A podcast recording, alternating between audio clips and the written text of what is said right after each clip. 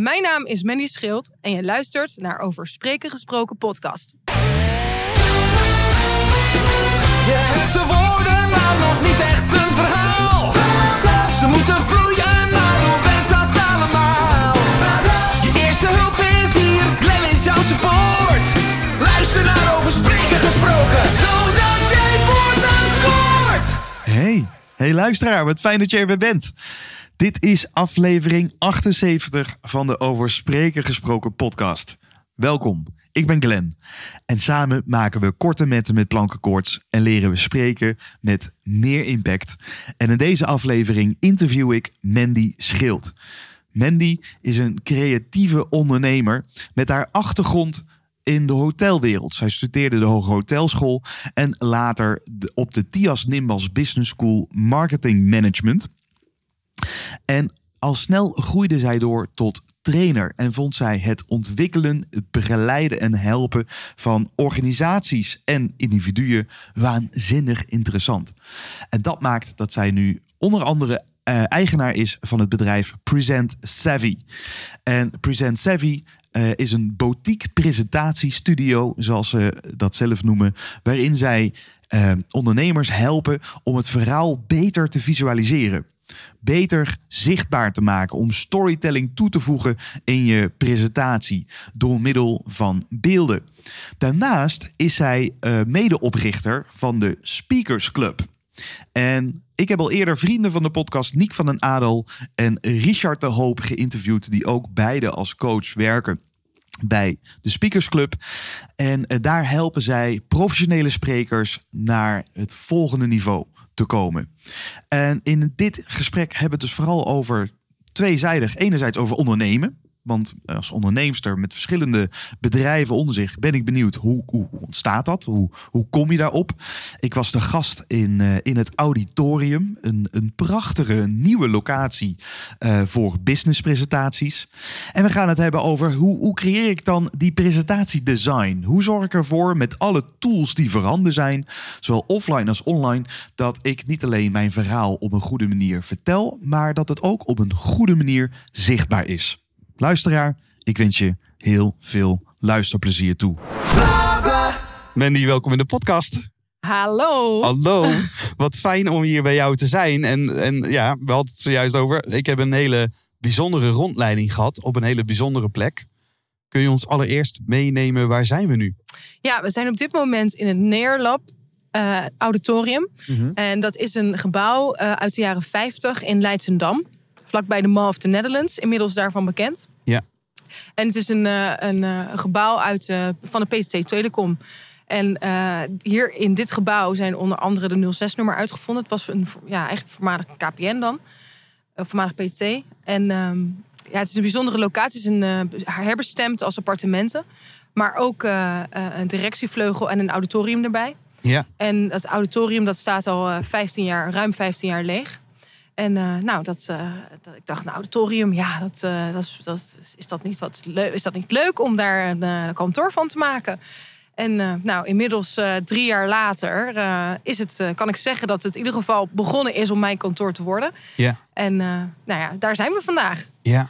En dat, en dat, ja, ik vind het heel bijzonder, want dit is echt een unieke plek. Een, een auditorium, wat dus, nou, je hebt me net de rondleiding gegeven. Het, het stamt ook nog wel, zeg maar. Je ziet heel goed Ja.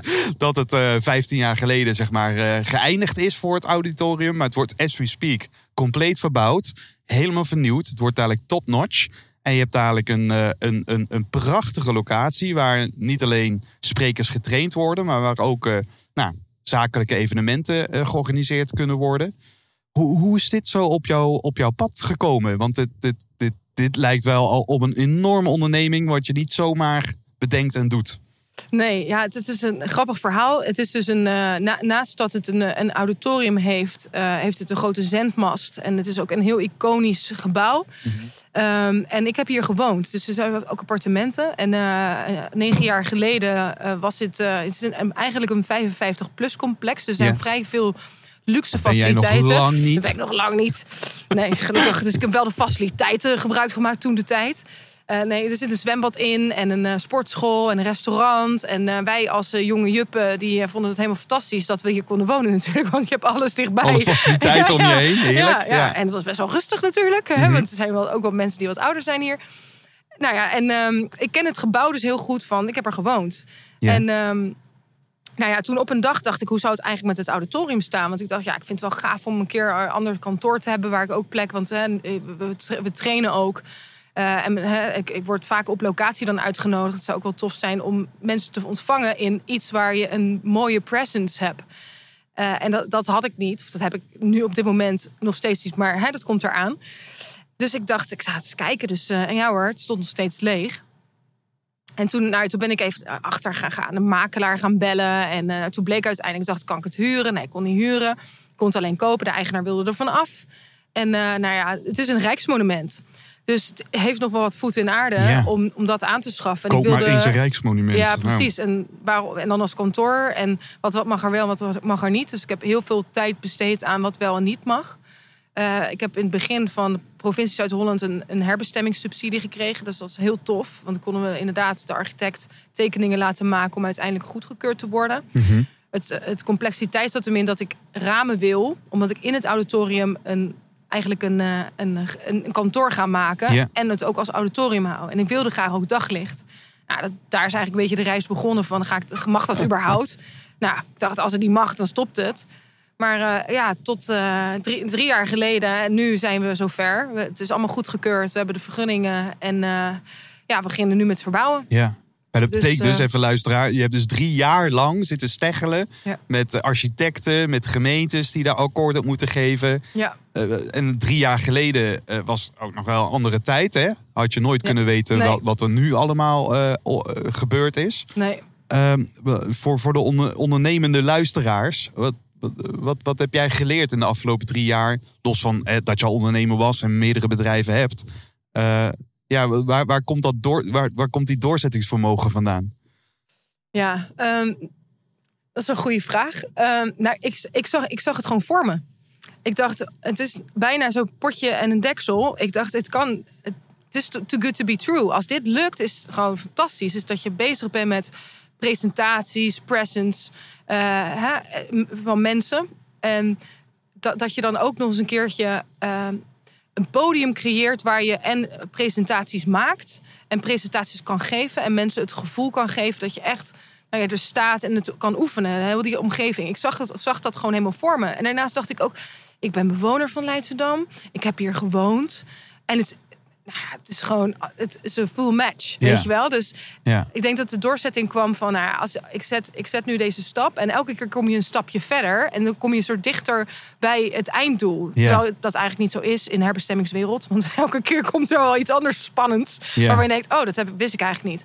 Dus als je me vraagt, wat heb ik geleerd? Ik heb in ieder geval geleerd ehm, nou, een stukje politiek eh, rondom nou ja, dit soort omgevingen en instanties waar, waar je dus heel veel geduld voor moet hebben.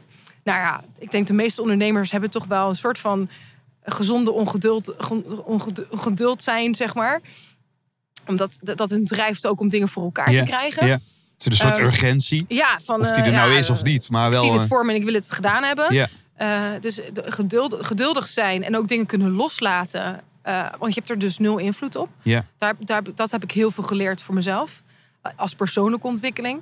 En ehm, ja, dat, dat, het is wel, je moet ook blijven genieten. En, en dat vind ik dan wel heel spannend af en toe. Is, er komt zoveel op je af. Van de, de kleinste dingen, weet je, waar je druk om kan maken. denk ik, ja jongens, ik ben, ik, ben, ik ben bezig als idioot om dit her te bestemmen. Ja. En eh, wees blij dat er iemand is die dat wil. Ja. En dat, iemand, dat ze je dan soms het zo moeilijk maken. ja. Denk ik, hallo. Dus eh, we're, we're together, we're, Ja. we're in the same team. ja, Of niet, maar ja, je wilt toch ook dat hier iets gebeurt. ja, precies. Maar dat gevoel krijg je niet altijd als je samen moet werken. Nee, en, en het vasthouden van dat, zeg maar, hoe je het voor je ziet.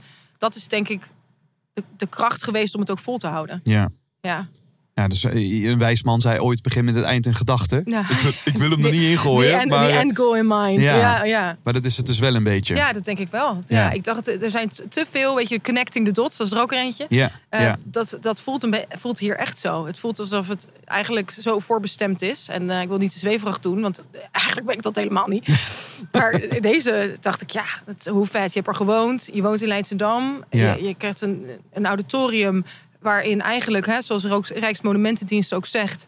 ehm, ja, het is, weet je, het is ooit ge- eh, was er kennisdeling en het was kennisoverdracht en innovatie. En dat was de reden van het auditorium.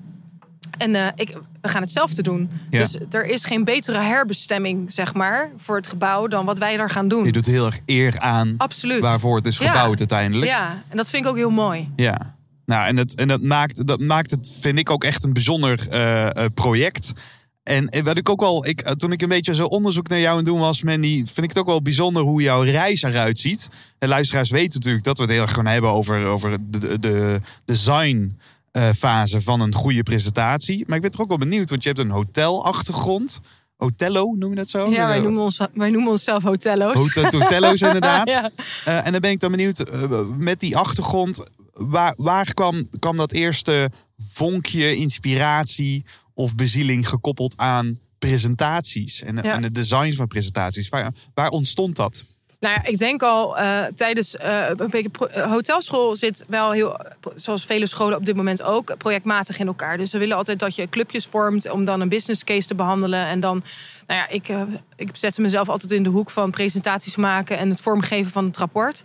Eh, eh, dat deed ik. was jouw dus taak dat was dat altijd, ja, dat trok ik ook naar me toe, omdat ik het nou ja, van nature leuk vond. En mijn, als je vraagt van waar is het ooit begonnen? Nou, de werkstukken van vroeger, eh, die, die plakte ik al vol met de mo- mooiste plaatjes. Dus het, het, ik denk dat een bepaalde creativiteitsvorm om na te denken over contentvisualisatie zat er altijd al in als mens. En hotelschool ben ik naar Dubai gegaan als la- laatste stage. En ik was heel erg eh, op zoek naar een eh, trainingsstage... waar ik echt op de trainings, eh, training department zeg maar, kon werken. Oké. En eh, omdat ik vanuit mijn eh, eh, studietijd, mise en place groep, altijd ook als trainer en projectleider werkte, vond ik dat super leuk om te doen. En ik dacht, ja, trainingen, dat is dus wel. Hè, daar heb ik ook een minor in gedaan, dus daar wil ik voor gaan. Dus er zat altijd al een soort crossover met hotel, maar ook learning and development Ja, ja. en ontwikkelen. ja, ja, ja. dus echt dat, dat, leer, dat leren stuk vond ik heel leuk. Dus ik heb er, ik heb er een stage gevonden. Ik ben uiteindelijk ook gebleven. Ik heb er twee jaar gewerkt en geleefd.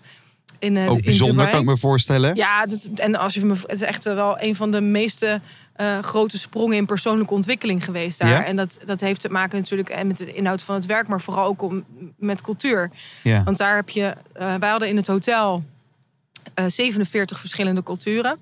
En daar moest ik zeg maar de hele onboarding van doen. Dus van, de, van, de, van de Britse barmanager tot, eh, ehm, tot de housekeeper die geen Engels sprak. En dat is waar het begonnen is, denk ik. Want dan moet je zeg maar als trainer, en dat weet jij, eh, heel erg eh, nadenken over werkvormen. Hoe ga jij je content zo overbrengen dat zowel de goed, talen, hè, goed Engels sprekende manager tot en met de housekeeper hetzelfde beleeft in, hè, in kennis eh, en kennisoverdracht. Ehm, dus van de, de branding die, die dit hotel wil uitdragen tot guest services, door service leadership programma's.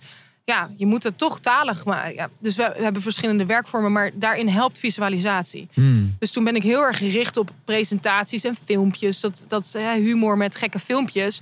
Eh, dat helpt al. Of Dat is een wel bepaald veel meer universeel dan Ja, ja, bepaalde oefeningen die je moet doen. precies. Of überhaupt een stuk uitleg over wat een merk is.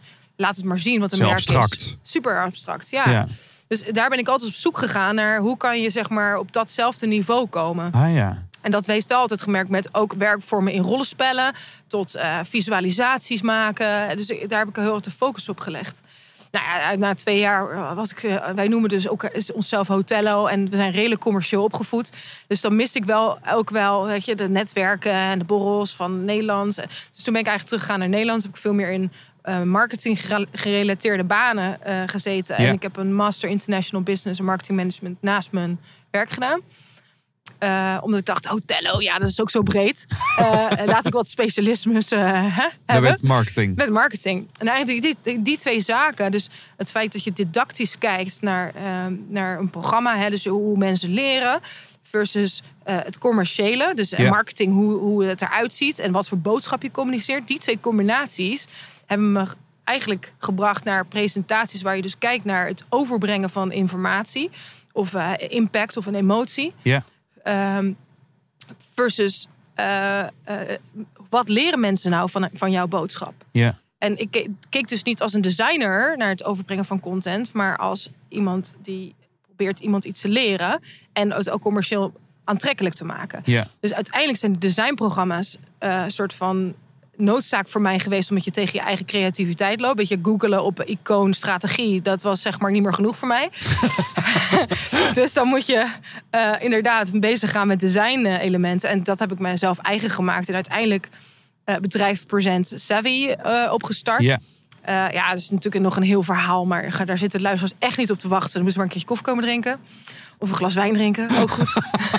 Ja, en, en, dus even voor de, voordat we Ja. doorschieten, wat eh resume. Ik, ik kan me, nu dat je het vertelt, en ik dacht, god, wat een, wat een gekke combinatie. ja, Maar ik snap nu haast ook wel dat vanuit de hotelwezen, als we het hebben over hospitality, dan spreekt men niet over klanten en over gasten. Omdat ze al veel meer gefocust zijn op de beleving aan die andere kant. ja, Dus in plaats van vanuit je eigen bril bekijken, hoe ervaart Ja. die gast dat nu? ja, Qua customer experience journeys en zo. Volgens mij is dat ook, eh, waren hotels deden dat al jaren geleden. volledig. Ja, Eh, en dan heb je al de didactische invalshoek dat je als trainer daar heel erg actief was. Dus dan heb je die didactische ondergrond. Nou, daarna ook nog eens marketing. Wat, wat natuurlijk gaat over enerzijds de communicatiekant, maar ook de presentatie daarvan. Nou, gooi dat allemaal in een blender. En we, en we hebben Mandy, dames en heren.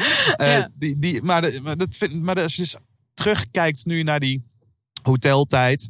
eh, voordat we in, eh, in jouw huidige onderneming duiken. Wat, wat zouden wij als sprekers of mensen die presentaties voorbereiden. Wat zouden we kunnen leren van, van die hospitality wereld?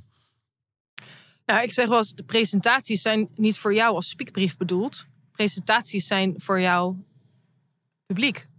Ja. En ehm, dus het is grappig dat je het haakje maakt. Ik heb er nog niet eens zo, zo naar gekeken dat het vanuit de hospitality, maar het is puur van bij hoe je opgevoed bent als, nou ja, inderdaad vanuit de hospitality sector, om zo te focussen op eh, volledigheid in beleving. Dus van het moment dat iemand binnenkomt tot, eh, ehm, ja, totdat hij weggaat. En zelfs daartussen en daarna. Ja. Ehm, en dat is natuurlijk ook met een publiek.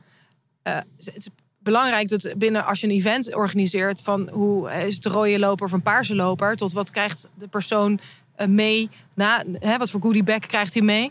Maar ook in dit geval de boodschap. Uiteindelijk de branding rondom een event is mega belangrijk in de experience, zeg maar. Maar de content is natuurlijk, ja, dat is waarom we komen. Ja. En dat, dat heb ik, daar heb ik mezelf eh, erg over verbaasd in de afgelopen jaren. Is dat als we dan komen voor goede content naar events, waarom zetten we een goede spreker neer? En veel zie je dat, ehm, dat het designstuk, dus dan heb ik het echt over het nadenken over hoe je je verhaalkracht bijzet, eigenlijk een onderbelicht stuk is. Ja. En vaak dus ook een irritatie met witte, witte slides en bullets, wat geen enkele aanvulling of toevoeging heeft voor het publiek. Ja. En m- wil ik wel een onderscheid maken tussen een training, eh, een online eh, presentatie, een, eh, een, ehm, een doorstuurdocument. En zo noemen we het zelfs als document. een document met een PowerPoint gemaakt, bijvoorbeeld. En een keynote. Er zit wel echt een verschil tussen hoe je met je slides, hè, op scherm dan in dit geval, omgaat. Dus of ik nou een. eh, eh, want je kan PowerPoint prachtig gebruiken om daarna een PDFje uit te draaien en die door te sturen intern. Ja. Dat kan. Maar of ik dus online iets presenteer, eh, fysiek in een kantoortje iets presenteer, een training doe of een keynote doe, dat, da, da- de, de slides zouden allemaal anders moeten allemaal zijn. anders moeten zijn Absoluut. per ja, modaliteit waarin ik een presentatie geef. Ja, want als je een document doorstuurt, heb jij natuurlijk jou er niet bij in dit geval. Ja. Ehm, dus heb je veel tekst nodig en wellicht hè, wat, wat opvulbeelden die, die de sfeer een beetje maken. Ja. Ehm, in een training sta je heel lang stil vaak bij een model of eh, ben je veel, heel bewust bezig om de content zo eigen te maken om daar vervolgens bepaald, nou, vaak een gedragsverandering of hè, een bepaalde eh, inspiratie uit te halen. Een keynote is vaak eh, wat korter, wat sneller. Het moet wel impact hebben. En zit veel meer op, tenminste in mijn perceptie, veel meer ook op emotie. Wat, wat blijft bij als mensen straks de zaal uitlopen. Ja, dus je wil veel meer een gevoel ontlokkelen dan dat je informatie wilt delen met, met de beelden die je maakt. Ja, en het is natuurlijk verschillend per spreker. Dus ik kan me voorstellen dat hè, als mensen luisteren hiernaar, dat ze denken: ja, maar dat is mijn lezing helemaal niet. Ik wil juist heel veel content. Iedereen wil content overbrengen, uiteraard. Maar er is ook nog iets van: wat onthouden ze na jouw presentatie? En daar kan design heel veel invloed op hebben. Om, om het te verankeren Ja. in, in, in, als visueel haakje te maken in je brein. Ja, dus hoe kan je zorgen dat je memorabel bent? Ja. Eh, er is een, eh, ja, ik vind het een fantastisch boek, eh, Impossible to Ignore. En dat is van Carmen Simon. En zij gaat eigenlijk, zij onderzoekt zelf ook, en neurologisch gezien, van hoe, werkt, hoe werken die hersenen nou Ja. in, in het, ook het herinneren van presentaties. Dus business, business presentations, zegt ze dan.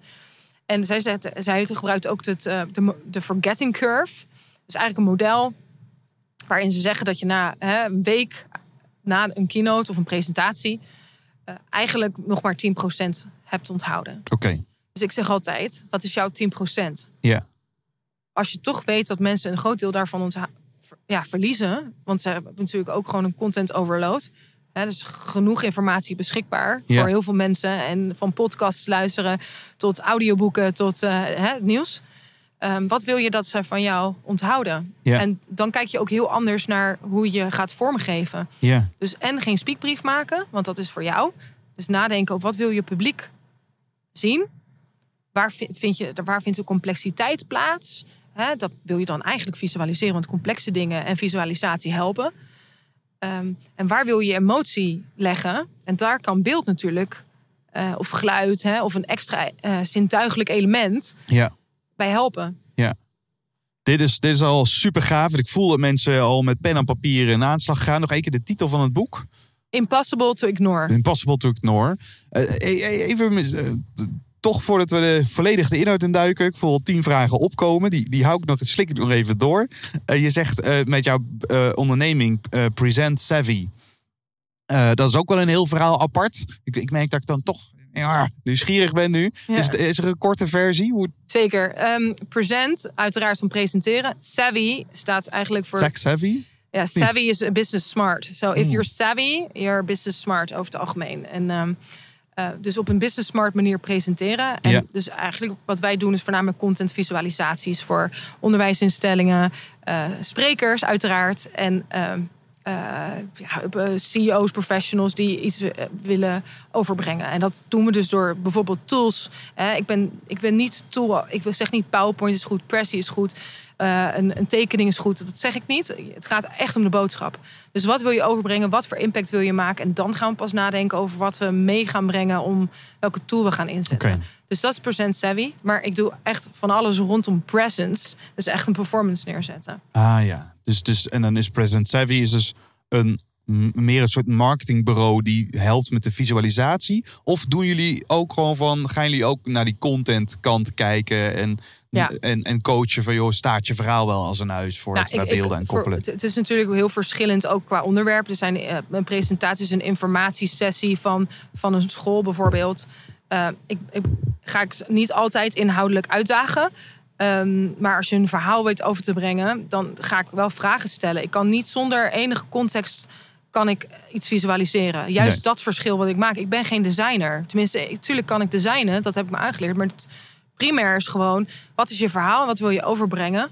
En dan pas kan ik echt een toevoeging doen. Want het, ik kan wel denk, ik, iets moois maken. Maar ik zeg heel vaak ook tegen, als we onze spreker hebben... van, is het een verhaal waar je tien minuten over praat? Of is dit eh, een minuut? En ook die balans tussen de hoeveelheid slides... versus ga je wel of niet bewegend beeld gebruiken... of wat dan ook, hoe is die overgang, is heel bepalend. Dus eigenlijk, ik kan niet designen zonder echt content. Dus natuurlijk duiken we ook de content in. En de ene keer diep, staat het al beter dan de andere keer. Maar ik moet er altijd ongeveer alles van weten... Ja. voordat ik überhaupt aan het werk kan En, en daarmee. ik, kan, ja, ik kan me daar ook wel natuurlijk eh, mee invoelen daar waar de design moet... Dat is niet leidend. De content is leidend en de design moet ondersteunend zijn voor de content. Ja. Eh, en, en toch kan ik me voorstellen, als ik naar gemiddelde zakelijke presentatie ga, hoeveel, hoeveel wetmatigheden wel worden genegeerd in die designkant ook. Ik denk ook dat dat komt omdat ook ehm, we worden toch ook niet opgeleid daarin. En da- daarom zou ik het natuurlijk altijd wel heel leuk vinden om met onderwijs eigenlijk te starten. Dat zijn latere plannen, maar die komen er zeker. Want uiteindelijk is het zo dat hoe je het binnen het onderwijs geleerd krijgt en wat wij in kwaliteit accepteren, die is vele ma- ma- maten lager eigenlijk ook dan bijvoorbeeld in eh, Amerika, waar spreken al hè, en performen een veel belangrijk onderdeel is al vanaf jongs af aan. Ja. Dus de kwaliteit is hem al vanaf jongs af aan. En ook wel wat wij accepteren van elkaar. Ja. Vinden we het? Want het is namelijk zo, ik zeg ook heel vaak... Het is namelijk niet zo heel moeilijk. eh, en ik kan het zeggen, want ik ben ook niet met design op. eh, ik heb geen onderwijs gevolgd daarin. Natuurlijk inmiddels wel cursussen en trainingen daarin. Maar het is niet moeilijk om een paar basic skills rondom design. En er zijn zoveel tools op dit moment beschikbaar. Waar je eigenlijk al bijna geen designkennis van moet hebben. Dus er is no excuse Om het goed te doen. Nee, om, om zulke lelijke presentaties te maken eigenlijk. Dat is gewoon geen excuus. Want er is zoveel op dit moment, en zeker door hè, de periode die we zojuist gehad hebben, zie je dat heel veel van die techbedrijven, waar hè, die zeg maar bijvoorbeeld een, hè, een Canva, eh, design voor non-designers, Ja. daar kan je hele gave presentaties mee maken. En er zijn mooie templates beschikbaar, waar eigenlijk, ja, wa- waardoor het sneller gaat. En je Ja. kan ook inderdaad binnen je organisatie. Maar je moet ze, mensen wel, je hebt de tools, maar je moet ook een beetje de skills hebben om dat natuurlijk te visualiseren. En presentaties, of je ze lelijk maakt of mooi, het kost altijd veel tijd. Ja. Ja, dus, dus, dus dus aan de wilkant, daar, daar zit geen gebrek. De luisteraars, Tijd, als, je, ja. als je dit luistert, dan wil, je, dan wil je dat gewoon goed doen. Want anders luister je deze podcast niet. Dus ze luisteren om meer impact te maken. Dus daar zit het aan de ene kant ook een beetje aan het weten. Weten wat voor tools er zijn. En dan kunnen, eh, als je dan het weet, hoe, hoe pas ik het dan goed toe? Ik, Ja. ik, ik hoor hier een soort opbouw komen in dit gesprek, wat ik niet heb voorbereid, maar haast wel zo ontstaat. Ik, ik hoor je zeggen, er gaat een hoop fout. Dus misschien is het wel fijn om even te beginnen bij wat zondes in de designkant. Dus dingen die we vooral niet meer moeten doen. Eh, daarna heb je- zeg je, er zijn een paar hele, hele gemakkelijke basics. Nou, daar ben ik dan wel benieuwd naar. En ik hoor je al een paar tools noemen, zoals Prezi en Canva. Nou, het is misschien ook wel fijn om gewoon eh, even gewoon heel praktisch die tools langs te lopen en te kijken, Ja. hey, wat bestaat er allemaal in, Ja. in de digitale wereld. Kl- Klinkt dat een beetje als een logisch stappenplannetje? Ja, nee, laat ik in ieder geval beginnen dat ehm, er is. Ik zeg altijd, eh, zowel bij hè, Present als bij de Speakers Club, het is heel belangrijk. Ehm, wij zien succesvolle presentaties in drie eh, elementen. Dat is content, design en delivery. Mhm. Dus content, wat uiteraard, wat is je verhaal, wat breng je over? Design, wat breng je mee om je verhaalkracht bij te zetten? Ja, En delivery uiteraard het, eh, ja, het, uiteraard de persoon die het doet. Dus je kan nog zo mooi eh, een goed inhoudelijk verhaal hebben. Nog hè, door onze hele vette presentaties maken. En door, of door Canva te gebruiken hele mooie presentaties. Maar als je niet weet over te brengen. Goed, de luisteraars begrijpen dat als geen ander. Ehm, dus het zijn e- drie elementen. En ik vergelijk, als ik het over metafoor doe ik het wel eens. Als jij ehm Michelinsterren gaat eten. Dat is een moment dat je denkt, nou, dat is top of the bill. Hè? Dat, dat, daar ga ik tijd en geld in stoppen. Op het moment, de beleving start al, zeg maar, bij ehm, natuurlijk de, de, het gerecht. Dus de, de smaaknuances die, hè, die zo'n chef heeft voorbereid. Dat is je content. ja, Het design is het bord waarop je het eet. Mhm. Het glas waar je uit de wijn drinkt. Een plastic bekertje en wijn drinken. Hè? Dat, dat, dat is de beleving volledig weg van die Ja. wijn. ja. Dus, en zo zie ik ook presentaties. Dus eh, je kan dan echt een heel goed verhaal hebben. ja. Maar als je echt witte slide met heel veel bullets hebt, dan is de beleving rond hè, rondom die performance, ja, die doet afbreuk. ja. Ik zeg niet dat het slecht en dat het dan niet goed is. En dat zeg ik niet. Ik zeg alleen, het kan zo. Het, plastic bekertje kan je echt vervangen door een lekker wijnglas. Dan is die beleving heel anders. Ja. En ehm delivery. zelfs als de wijn nog gewoon geko- goedkope wijn is. Ja, een duur glas, dat werkt ook. Dat deed ik, weet ik nog van mijn studententijd, weet je wel. Ja. Koop een paar kristalglaas en dan eh, bochtwijn kopen. Maar het voelt, voelt wel heel chic aan de, aan de, aan de eettafel. Wow, dat helpt. Ja, Ja. precies. Nou ja, dus ik kan een beetje overcompenseren. Ja, dat kan ook. Goede presentatie. Ik weet niet wat hij gezegd heeft. Maar eh, Iets maar koppijn de volgende ja, ik dag. vond die maar, eh, wel cool. Ja. Maar, maar het is, je zegt het heel mooi, een mooie vergelijking. Inderdaad, dus de presentatie hoe het wordt gepresenteerd is belangrijk. Maar je komt uiteindelijk voor het eten. Ja. Er is geen restaurant die, die, die, die een Michelinster krijgt vanwege tafellinnen. Nee. Eh, maar, Nee. maar het helpt wel mee. Als je Ja. komt, verwacht ik ook wel dat die en de dingen goed service zijn. uiteraard, hè, dat is de laatste. Is dat de deliverkant? Ja, dus degene die eh, je wijn eh, inschenkt. Ja, de sommelier die er een verhaal bij vertelt. precies. Ja, dat is degene ontvangst. die jouw ervaring maakt of breekt. Ja, dus dat blijft een cruciaal element binnen, binnen je succesvolle presentatie. Dus die laat drie, drie elementen die pakken we altijd overal aan. check. Waarin Present Savvy eigenlijk eh, zich voornamelijk focust op content en design. eh, en, en niet zozeer op delivery. Ja. Eh, en Speakers Club wel. Dus dat om even te starten. Dus er zijn drie elementen waarin design natuurlijk een onderdeel is om die beleving nog beter te maken. Dus er zijn heel veel tools beschikbaar behalve PowerPoint. En PowerPoint, ik moet zeggen, de mensen doen er een beetje lelijk over. Ehm, en het, met Prezi is een beetje sickness bij Prezi en death bij PowerPoint. Dat, dat, zeggen zijn de kreten, Ja, ja, dat zijn de, kreten. Maar het is maar net hoe je het gebruikt natuurlijk. En dat is met heel veel tools. Oké. Dus, eh, Dus is, als je Dead by PowerPoint of Sickness by Pressy creëert, Ja. dan, dan heb je het niet goed we gebruikt. het niet goed gebruikt. Nee, dus ik vind niet dat je de tool de schuld moet geven.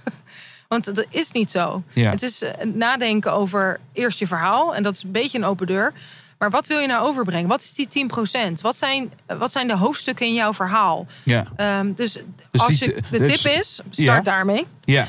En Start sta- met die voorbereiding, start met nadenken. Wat wil ik nou, wat wil ik nou echt overbrengen? Ja, en daar, ja, daar zijn natuurlijk wel tools voor en zo. Want het is natuurlijk heel makkelijk voor mij om te zeggen... ga daar nou eens eerst over nadenken. Maar we kunnen daar weet je, er best wel richtingen in geven. Zeker. Daar zijn ook wel tal van afleveringen Ja, voorbij gekomen. ja, waar we het hebben over hoe, hoe kom je tot dat verhaal. Ja, Eh, maar het is wel goed dat je dit even aanstipt. Want ik dacht net toen je noemde, ja, mensen onthouden maar 10%. Dacht ik zo in mijn hoofd, oké, als ik dan kijk naar mijn slide deck.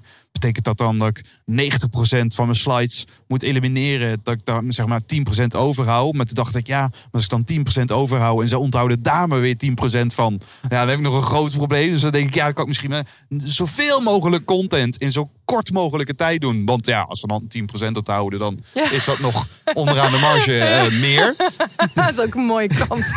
Ja. Hey, help ons even hoe, hoe zich dat dan eh, verhoudt. Hoe die 10% in ons voordeel kunnen gebruiken. In plaats van eh, dat, dat, dat het tegen ons werkt. Nou, als ik een, eh, naar een presentatie kijk, en ik spreek dan even vanuit een, vanuit een echt een lezing of een keynote, weet je, echt een eh, 20 tot 40 minuten presentatie. Ja. Dan zou ik het altijd heel fijn vinden om eh, te lezen. Dus eigenlijk na te denken, oké, schrijf het uit. Nou goed, ik kan me voorstellen, niet iedereen heeft daar tijd voor. En soms eh, verandert dat ook regelmatig. Maar schrijf in ieder geval de, de vier hoofdstukken die je zou willen behandelen en de verhalen die erbij zitten.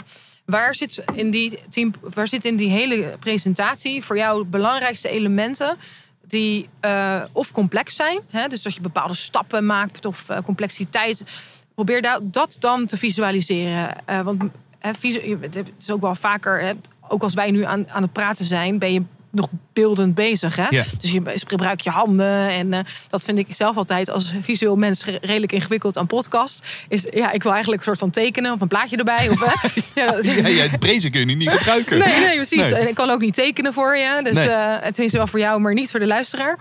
Dus dat is wel ehm, eh, belangrijk om na te denken. Oké, waar zit die structuur in mijn verhaal? En wat wil ik dan gevisualiseerd hebben? En gevisualiseerd is vaak complexiteit. Of waar wil je de emotie inbrengen? Mhm. En dat is waar ik in zeg, daar moet je dan de slides voor inzetten. Eh, dus het memorabel maken van een, een bepaalde. Op dat moment, weet je, ik zeg maar wat een stukje van een keynote. Op dat moment was voor mij echt een breakthrough. En dan kan je inderdaad stilte gebruiken als impact. Ehm, maar je kan ook bijvoorbeeld een plaatje dat iemand het huilen is of een traan. Of, ehm, en dan even stil erbij staan. Gewoon even stil zijn. En dan onthouden mensen ook dat verha- stukje verhaal beter. Omdat ze en jouw, nou ja, jouw verhaal hebben. Ja. In combinatie met een beeld. En dat is verder niet een discussie. Want het is wel wetenschappelijk bewezen dat die combinatie daarvan Ja. eh, memorabeler blijkt. Dus mensen onthouden beter daardoor. Ja. Eh, dus eh, de tip is in dit geval: ga je hele presentatie door. Bedenk waar is het ingewikkeld? Waar wil ik emotie overbrengen? En ga daar dan visualiseren. Ja. Ja, ik zit nu, ik, ineens popt in me op eh, de, het boek De Vliegegaar. Ik weet niet of je dat kent. Een, echt een, volgens mij een roman van een aantal jaar geleden. Wat toen echt een soort opwelling eh, was. En, maar, maar dat, dat had ook dat plaatje van die vlieger. Ja, Prachtig verhaal, maar de vlieger vormt als het ware, heeft verder weinig met de, met de inhoud te maken. Maar het is wel het ankerpunt, ja, waardoor als ik nu een vlieg, een vlie- een- noem je vliegeraar, maar een, ja. een hoe noem je dat? Een vlieg, een, een, hoe heet dat ding eigenlijk? Ja, vlieger. Vlieger, ja. De. Ja, dus dat je vlieger eh, ziet, dan moet ik heel even aan het boek denken. Ja, Of Gabriel Antonio, eh, een bekend leiderschapsspreker. die heeft dus wel een boek als een keynote over zijn zoon, Mahiel. En die heeft een prachtig verhaal. Als je, als je de verhalen horen, kun je opzoeken. eh Gabriel Antonio, over spreekgesproken, eh, heb, ik, heb ik geïnterviewd. Daar deelt hij dat verhaal. eh, over de laarsjes, regenlaarsjes van Mahiel, zijn, zijn zoon met een beperking. En ik ga het verhaal niet verklappen, maar die laarsjes spelen een hoofdrol in Ja. dat verhaal. Dat is ook daarin weer. Het is niet het punt dat hij wil maken, maar het beeld van die laarsjes Ja. ga je gewoon nooit meer vergeten. Maar dat is dus heeft nog weinig. Te, dat, is, dat is ook wel design, hoor ik je zeggen. Zeker, Dus want het heeft niet te maken met PowerPoint of met prezing, maar dat Nee. heeft dus wel te maken met het Het is visualiseren. een narrative. Hè? Dus je bent aan het nadenken van hoe kan ik dat verhaal zo overbrengen. Kijk, het is natuurlijk fantastisch als je een metafoor kan gebruiken binnen je verhaal. Ja, En daar continu aan naar teruggrijpt. Dat maakt de boodschap zo krachtig. En het visualiseren van zo'n metafoor is natuurlijk helemaal gaaf. ja. En ik zeg niet dat elk verhaal zich leent om eh, de, de, de laarsjes in elke slide terug te laten komen. Ik zeg maar wat. Want het moet ook geen overkill. Zoals alles in het leven, Glenn, het moet in balans zijn. En Ja. dat is hetzelfde met content design delivery. Weet je, eh, geen slides. Ik zeg niet dat dat niet. Maar denk na over wat heeft mijn verhaal nog nodig? Hè? Wij hebben wel eerder gesprekken gevoerd over breng theater mee. En dan bedoel ik theater, dat zijn de tools die je zou kunnen meebrengen in je verhaal. Dus ik zeg niet dat slides het onderdeel moeten zijn. Maar laat eens nooit dat boek of zo wapperen. Weet je wel? Dat, dat is ook een, een element van design. ja. Eh, of eh, hè, als je het over eh, safety hebt, dat je dan een kluis neerzet op het podium. Ja. En dat is dan jouw visuele of metafoor, die je mensen meeneemt. Ja. Dus een visuele metafoor is eh, voor designers sowieso smullen. Ja. eh, om eh, mee, mee aan de slag te gaan. Maar je moet ook geen overkill worden. Ik had ooit een keertje iemand die had verkeersborden als een metafoor. En elke slide was een verkeersbord. Oh. En het waren honderd slides. Nou, Dat, dat slaat het de plank mis. Dan denk dat je, is- leuk bedacht, ja, maar dan... Ja, ja, dat, ja. Is, dus dat is een overkill. Ja, ik kan, ik kan me herinneren een accountteam. Die had als metafoor een dorpje in Nederland. Eh, en dat dorpje had eh, zoveel duizend inwoners. Dus eh, echt een klein dorpje. Maar dat, was het doel. Dus, dus het doel was dat ze zoveel klanten zouden werven. Gekoppeld aan het dorpje. Oh ja. En dan, en dan, en, en, en ja, dat dorpje werd op een gegeven moment een soort van codename Ja. voor dat accountteam. Wat, ja, wat gewoon een, het, het, het is, het is een, het, als je geen goede strategie hebt en geen goed doel, maakt dat geen reet uit. Weer terugkomen op die Michelinster. Ja. Maar het, qua beleving, dat je zegt, hey, hoe- hoeveel mensen zijn we al? Hebben we het dorpje al compleet, bij wijze van Ja. spreken? Is wel weer een hele andere manier om natuurlijk als manager je, je, je doel duidelijk te Ja. maken aan, aan je accountmanagers. In plaats van dat je ja, maar heel duidelijk gewoon een soort cijfertje op een slide hebt staan. Ja. Wat, wat, wat duidelijk is, maar weinig inspirerend Ja. Ja. is. En daar, daar, dat zeg je dus, kijk nou over de, of het nou metafoor is of welke vorm je kan toevoegen aan de inhoud. Ja, ja. Oké. En niet, je moet hem niet zeg maar zoeken als je hem niet voelt. Hè? Dus, dus je moet het ook niet forceren. Het is alleen, ehm, eh, het is inderdaad ook zelfs in een, hè, hoe bouw je een cultuur binnen, binnen. Dat is ook met grappen en oude verhalen en metaforen. Ja, symbolen. En, ja, symbolen. En, en dat, dat, dat is wat mensen onthouden. Weet je, Ja. modellen. Waar, waarom, waarom maken we complexiteit in een ja, grafiekje of een, of een cirkeltje, een cirkeltje, een cirkeltje? Dat doen we Ja. om te laten begrijpen hoe het werkt. ja. En ehm, zo'n visuele metafoor is altijd heel leuk. Weet je, als het over. je moet- Maar daarin ook weer, even een side note. Bedenk wel voor wie je spreekt. Weet je, als je eh, in de zorg eh, allemaal verpleegkundigen hebt. en je gaat een visuele metafoor over voetbal. en over spelregels binnen voetbal. en. Hè, generaliseer een beetje, maar. eh, Dan, ja, dan sluit misschien- hij misschien niet helemaal aan. Nee, nee, nee, nee. Dus daar moet je denk ik wel rekening mee houden. Zo, welke metafoor zet je in voor welk publiek? G- Gaan we het dan daarmee toch nu zo meteen hebben over de vooral softwarematige tools die we kunnen gebruiken? Of, of, of moeten we het dan, als we het dan hebben over design in de breedste zin van het woord, gaan we de luisteraar hele andere tips geven. Nou, het is, weet je, wat ik zelf altijd heel fijn vind, is dat mensen niet altijd eh, te veel praten hè, over een soort van wollig iets. Maar dat, men, dat je ook handvatten krijgt, zeg maar, om dat te doen. Ik had ehm, eh, laatst een, eh, een workshop, eh, online workshop voor de Universiteit van Hongkong. Van MBA-studenten. En wat ik heel erg leuk vond, is dat zij ons vroegen voor. ehm, nou, ze hadden dus genoeg bedrijven in de omgeving die PowerPoint konden leren, maar daar wilden ze niet. Ze wilden juist iets anders. Dus ze wilden zeg maar tips en tricks rondom tools die je ook kon gebruiken voor presentaties, om hun studenten daarmee te inspireren. Dus die tools en tips en tricks kan ik ook met jullie delen, omdat het gewoon het is fijn om eventjes wat praktische dingen te zijn. Want het- ik kan dan wel zo mooi praten. Maar dan denk ik zo ook... Ja, maar eh, hoe, waar moet ik beginnen? Precies, morgen sta ik weer voor het team. Ja, ik weet wat je gezegd hebt met je 10%. Maar, eh, ja. En nu dan? Ja, maar ik snap niet wat niks van design. Dus waar moet ik beginnen? Nou ja, kijk, er zijn heel veel tools ehm, beschikbaar. En een daarvan heb ik net al genoemd, dat is Canva. Nou, de Canva is eh, zo tien jaar geleden begonnen met, ehm, eh, de- met de strategie design voor non-designers. Niet om, ja, ik zeg altijd tegen designers: het is niet om jou geen werk meer te, maar jouw werk verandert gewoon. Ja. Je gaat op een andere manier toe, eh, toegevoegde waarde brengen. En niet een visitekaartje aanpassen. Weet je, ik bedoel, ja, met alle respect voor designers. En daar- daar moet ook zeker over nagedacht worden. En wat moet je brand uitdragen en zo. Maar ook, er is ook een hele grote groep die daar wat minder mee heeft. En het ook prima vindt om wat, ja, wat simpeler te houden. Ja. Dus daarvan zijn zij ooit begonnen. Inmiddels zijn, hebben ze verschillende techbedrijven overgenomen eh, voor miljoenen. Eh, en daar hebben ze dus elke keer features die ze integreren. En waar een van die features, eh, dat is waar het leven van designers ook makkelijker van wordt, is zeg maar zo remove your background. Dus als je een uitgesneden foto wil van jou hè, als spreker, dan ga je naar Canva en dan zeg je remove backgrounds, moet je wel de pro-versie hebben. Eh, en dan eh, heb je jezelf helemaal uitgesneden, kan je kleurtjes en allerlei dingen op daar Ah, ja. veranderen. Dus Mooi. dat is een, eh, het, het, heeft, het, het creëert snelheid. Ehm, er zijn templates beschikbaar Ja. die je kan gebruiken. Wat belangrijk is als je zulke dingen aanpakt, er zijn een aantal basics die je gewoon moet onthouden. Is die templates zijn gemaakt door designers, dus er is over nagedacht. Ja. Dus op het moment dat jij alles wegtrekt en het helemaal eigen maakt, is ook goed. Maar houd in balans. En zorg niet dat je inderdaad eh, zes verschillende kleuren op één slide gaat creëren, maar hou het bij twee of drie.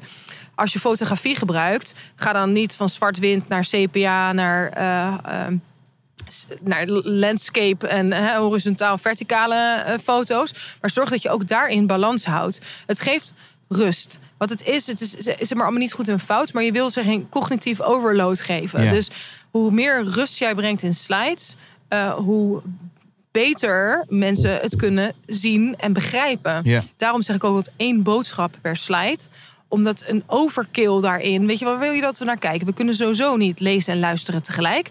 Dus als je wil dat mensen luisteren naar je, moet je zeker niet allerlei tekst op eh, de slide zetten. Ja. Ehm, dus gefaseerd brengen. Dat is heel belangrijk in design. Dus zelfs als je een slide uit Canva pakt, zorg dat je daar rekening mee houdt. White space, kijk maar naar Google. De Google search bar, alles daaromheen is wit. Dat is met een reden. Dat is Dus alles gefocust zit op dat stukje. precies. Ja. Ja, en dat is in design heel belangrijk. En je kan altijd zien als mensen zeg maar niet design getraind zijn, dat ze zoveel mogelijk tegen elkaar aanzetten en zoveel mogelijk op een slide zetten. Ja. Maar hou die rust in die ruimte. Dat vinden we prettig. Onze hersenen in ieder geval prettig om te ervaren en te zien. Ja. Ehm, dus zo'n tool gaat je zeker helpen, omdat het een mega grote bibliotheek heeft, omdat het eh, icoontjes heeft die je niet van Google hoeft te pikken, eh, maar de, allemaal eigen kan maken. Ehm, dus da- daarin een tip. Tool is fantastisch. Eh, zo heb je ook Visme. Visme is een vergelijkbare tool, heeft meer focus op data. Oké. Dus infographics, ook geanimeerde. wil maken, Ja. chart pies of zo. Absoluut, ja. Dat is fish. Visme. Visme. Ja, Oké. En eh, ze hebben ook eh, een hele interessante eh, YouTube-kanaal waar je heel veel kan leren over ook presenteren. Mhm. Ze zijn heel erg gefocust om zoveel mogelijk content aan hun gebruikers te geven. Eh, vind ik zelf al heel leuk om te kijken. Dus omdat ze ook heel erg inzoomen op design. Dus hoe gebruik je lettertypes bijvoorbeeld? En waarom gebruik je die lettertypes? Wat voor associatie heeft kleur, hebben kleuren bijvoorbeeld? Hmm, interessant. Ja, dus als Er je. zit natuurlijk ook een hele wetenschap achter. Dat Ja. bepaalde kleuren bepaalde emoties oproepen. Ja, Gaaf. En je noemt denk ik een hele belangrijke. En dat is één boodschap per slide. Ja. Man, ik kan me dus, hè, want wat we doorgaan zien is een hele lijst met bullet points. ja, En jij zegt, doe dan, als je dan al die bullets echt wilt verwerken, doe dan één bullet per slide. Ja, en dus wederom, hè, we zijn daarmee begonnen. Presentatie is een verschil met een training. Is ook een verschil met. Weet je, het is echt, er zit echt wel verschil Ja, tussen dus als het ik een document. handout heb Ja. als het document, prima dat ze onder elkaar staan. Dus, Maar ja. als ik aan het presenteren ben, wil je dat niet hebben. Nee, dat zou, dat zou ik niet doen. Want je wil dat ze luisteren naar die boodschap die je op dat moment overbrengt. En daar kan je natuurlijk wel trucjes voor doen. Dus je kan spelen met kleur. Dus dan maak je ze licht grijs en zwart op het moment dat je wel wat wil dat, ze, dat je ze ziet, Ah, ja. bijvoorbeeld. Ja. Ehm, maar probeer om te denken. Probeer niet bullets te gebruiken. Maar probeer na te denken over hoe je op een andere manier bullets kan vormgeven. In een cirkeltje of in een vierkantje. Of, eh, daarom zeggen de hoeveelheid slides mij nooit echt wat. Omdat... Dat- Die Eh, vraag krijg je vaak. Ja, hoeveel slides vaak. moet ik hebben? Ja, van, ja, precies. Geef eens een standaard. of eh, eh, als ik 20 slides heb, hoeveel kost dat dan? Of, oh zo, ja. ja, of hoe lang moet ik per slide doen? Ja, natuurlijk waar het om gaat. En dat, dat is de balans. Dus je moet goed nadenken over de hoeveelheid kliks en de onrust die je creëert bij je publiek als je heel veel slides hebt. Ehm, maar aan de andere kant kan het ook weer een bepaalde trigger zijn. Weet je, naast, ehm, naast rust hebben wij natuurlijk ook een soortje novelty. Hè? Dus vernieuwing, nieuwe dingen nodig. Dat, is, dat vinden we aantrekkelijk. Dat willen onze hersenen zien en horen.